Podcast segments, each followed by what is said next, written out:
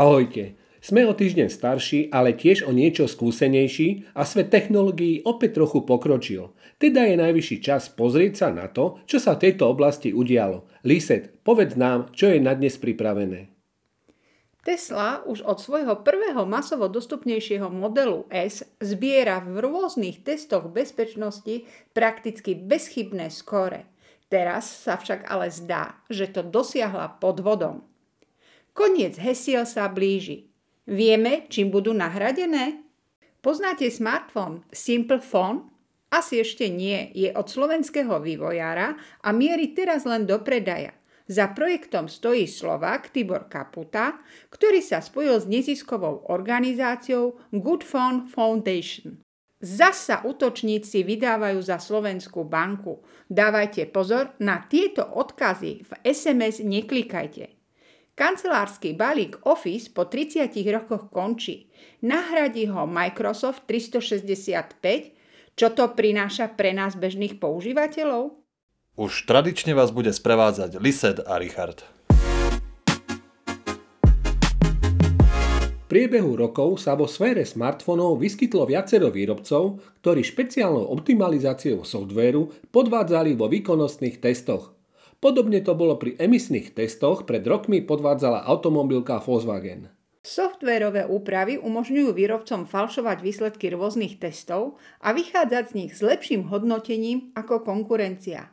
Najnovšie sa v hľadáčiku pre rovnaké podozrenie objavila aj automobilka Tesla, a to v súvislosti s nárazovými testami.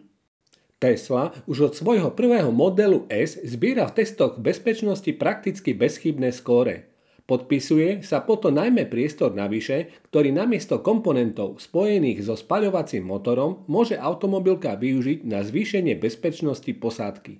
A kto na daný problém upozornil? No predsa známy hacker, orientujúci sa práve na automobilku Tesla pod prezývkou Green. Ten objavil v softveri týchto vozidiel podozrivé odkazy na testovacie agentúry, ktoré práve nedávno otestovali najnovší model Y. Tesla mala podľa hackera týmto agentúram poskytovať vozidlá so špeciálnymi verziami ich systémov, ktoré mali obsahovať neviditeľné nastavenia na strane autopilota. Takýto software by mohol byť teoreticky lepšie pripravený na špecifika testov, ktoré má vozidla v daných agentúrach podstúpiť. Keďže automobilka Tesla nemá žiadne PR oddelenie, na podozrenia verejne nejako nereagovala. Z vyjadrenia hovorcu agentúry Europe NCIP však vyplýva, že automobilka s agentúrou o probléme komunikuje a na podozrenie jej poskytla aj vysvetlenie.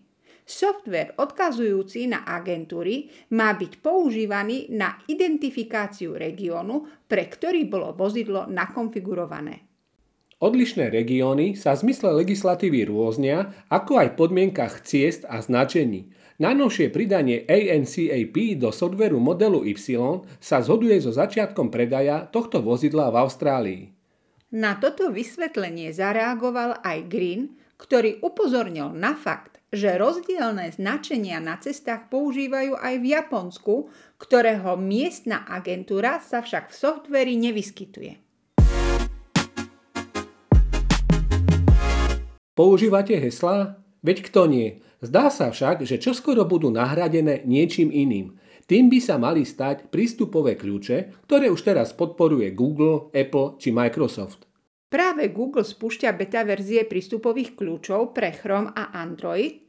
Apple tento štandard prevzal už i pre iOS 16.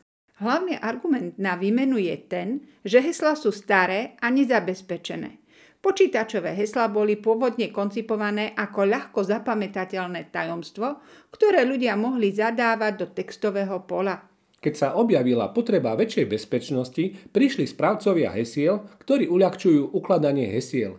Teraz, namiesto nejakej ľudsky zapamätateľnej frázy, je ideálnym spôsobom, ako použiť heslo, nechať počítač vygenerovať reťazec znakov.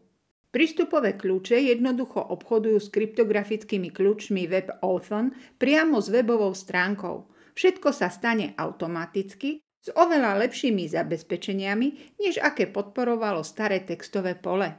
Nevýhodou je, že hoci každý prehliadač na svete podporuje zobrazovanie tohto starého textového poľa, podporu prístupových kľúčov bude potrebné pridať do každého webového prehliadača, každého správcu hesiel a každej webovej stránky. Vec, ktorá bude overovať prístup na webovú stránku je smartfón a navyše komunikácia medzi smartfónom a klientom neprebieha cez internet, ale cez Bluetooth.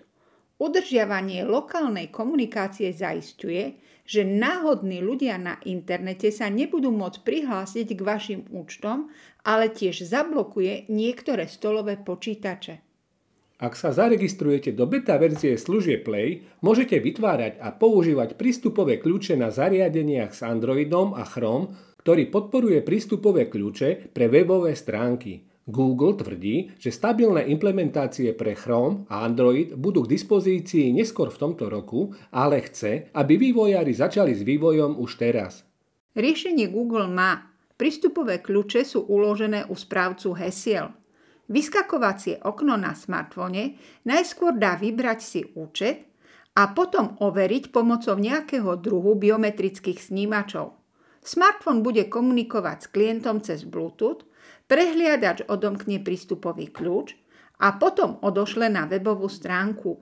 Google nechá počítač zobraziť QR kód a následne ho smartfón naskenuje. Smartfón Simple Phone od slovenského vývojára je postavený na open source softvery bez Google služieb. Za projektom stojí Slovák Tibor Kaputa, ktorý sa spojil s neziskovkou The Good Phone Foundation. Smartfón je postavený na operačnom systéme Android 11, avšak Google služby a aplikácie by ste tu hľadali márne. Náhrady za nich pochádzajú priamo z dielne Slováka, ktoré sú dostupné v obchode Play. Nechýba ani podpora slovenského jazyka. Samotný Simple Phone patrí do strednej triedy. Má 6,53 palcový displej s FHD rozlíšením, poháňa ho procesor Helio P60 spolu so 4 GB RAM, 128 GB úložiskom a podporuje pamäťové karty. Procesor podporuje len 4G siete. Nechýba Wi-Fi, Bluetooth 4.2, GPS či Dual SIM. Batéria má kapacitu 4500 mAh a nabíja sa cez USB-C. Zadná zostava fotoaparátov pozostáva zo 48 megapixelového snímača, ku ktorému patria aj 8 a 5 megapixelové senzory. Selfie kamera má 25 megapixelov. Simple OS je postavený na Androide 11 a je plne open source. To znamená, že sa tu nemusíte obávať spracovania vašich dát alebo nejakého posielania na vzdialené servery.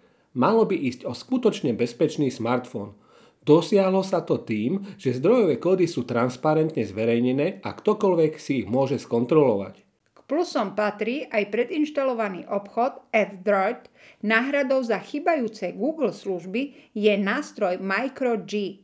S ním by mali všetky aplikácie bezchybne a správne fungovať. Oficiálna cena je 399 eur a smartfón bude dostupný od 1. novembra. V balení sa okrem kábla a adaptéra nachádza aj ochranný obal. V posledných troch rokoch intenzívne rastie počet rôznych typov útokov. Ich cieľom je odsudzenie citlivých údajov, identít či finančných prostriedkov od bežných ľudí. Taký je aj prípad novej phishingovej vlny útokov. Útočníci sa na najnovšej vlne správ vydávajú za ČSOB, Útočníci v krátkej správe ľudí informujú o údajnom zablokovaní ich účtu. Falošná SMS správa má podľa našich zistení rôzne formy a obsahuje rôzne typy odkazov. Pravdepodobne sa tak v rovnakom čase za rovnakú banku vydávajú rôzne skupiny útočníkov. V rámci našej redakcie sme obdržali podvodnú SMS správu s krátkým textom. ČSOB účet je zablokovaný a to na číslo osoby, ktorá účet v danej banke nikdy nemala. Správa zasielaná v rámci Českej republiky pôsobí výrazne dôveryhodnejšie, rovnako ako v nej zaslaná webová adresa. Po kliknutí na daný odkaz je zákazník presmerovaný na falošnú stránku banky, kde ho útočníci žiadajú o aktualizáciu údajov. Väčšina webových prehliadačov vás na vstup na túto konkrétnu falošnú webovú stránku upozorní. Pokiaľ však na odkaz kliknete cez mobil, stávaný prehliadač hrozbu nemusí zachytiť.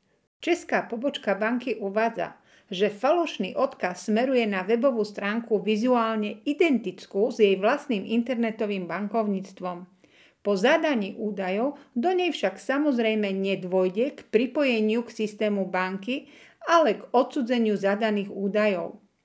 V prípade obdržania podobných správ odporúčame neklikať na žiadne odkazy ani nevykonávať žiadne úkony spojené s vašimi financiami, respektíve účtami a osobnými údajmi.